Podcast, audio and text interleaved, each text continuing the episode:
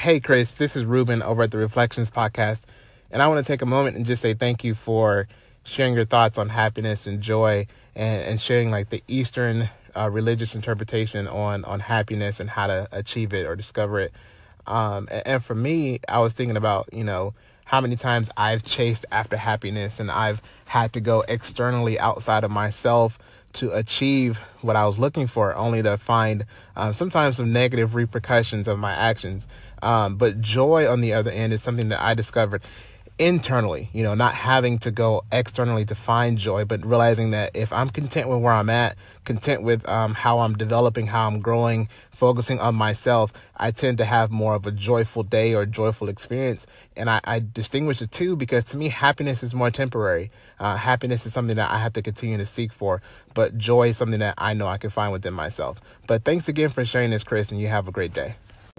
Hey, Ruben, thank you for that. I agree. Uh, for me personally, I, I, have heard that before actually, the distinction between joy and happiness. For me, I think uh, that works maybe 80% of the time. I feel like for me, the word would not so much be joy as contentment.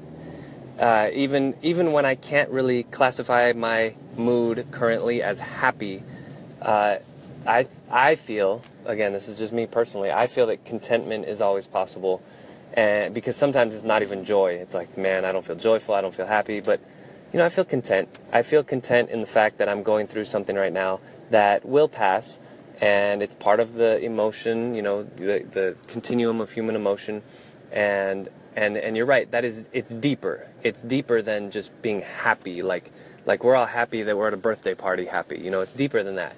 Uh, so I appreciate I appreciate that uh, perspective that you bring, and thank you again for the call in. Really appreciate it.